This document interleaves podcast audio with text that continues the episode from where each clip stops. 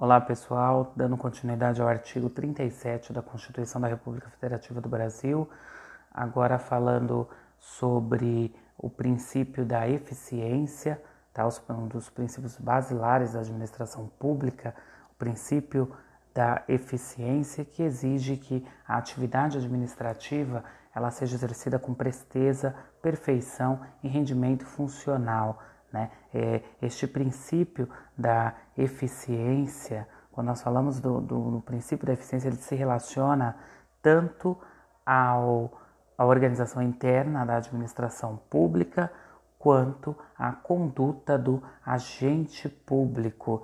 Né? É, segundo a professora eh, Maria Silvia de Pietro, né, esse princípio da eficiência, ele, quando ele abrange, ele discute sobre esta este modo de relação e atuação do agente público, ele espera a melhor atuação possível, a fim de se obter os melhores resultados, né? ser eficiente, o servidor agir com presteza, né? É, o servidor ele, ele ser um, um, um probo justo, leal, ter racionalização no, no seu ambiente de trabalho, né? E com consequência deste primeiro sentido, né, a professora Maria Silvia, ela destaca, né, que foi introduzido ali pela é, Emenda Constitucional 19 de 1998, a exigência de avaliação especial de desempenho para aquisição de estabilidade e a possibilidade de perda do cargo público. Ou seja, então essa flexibilização da estabilidade, ela foi colocada em xeque, tá? Com a inserção deste do, do, do próprio princípio da eficiência é, sendo relacionado com o modo de atuação do agente, né? Então, você tem dentro da administração pública hoje, você tem as avaliações periódicas de desempenho que um servidor, após é, adquirir a sua estabilidade, ele pode passar por, ele passa por essa avaliação de desempenho e pode vir a perder o seu, o seu cargo ali, perder a sua, é, o, seu, a sua, o seu, o seu trabalho dentro da administração pública.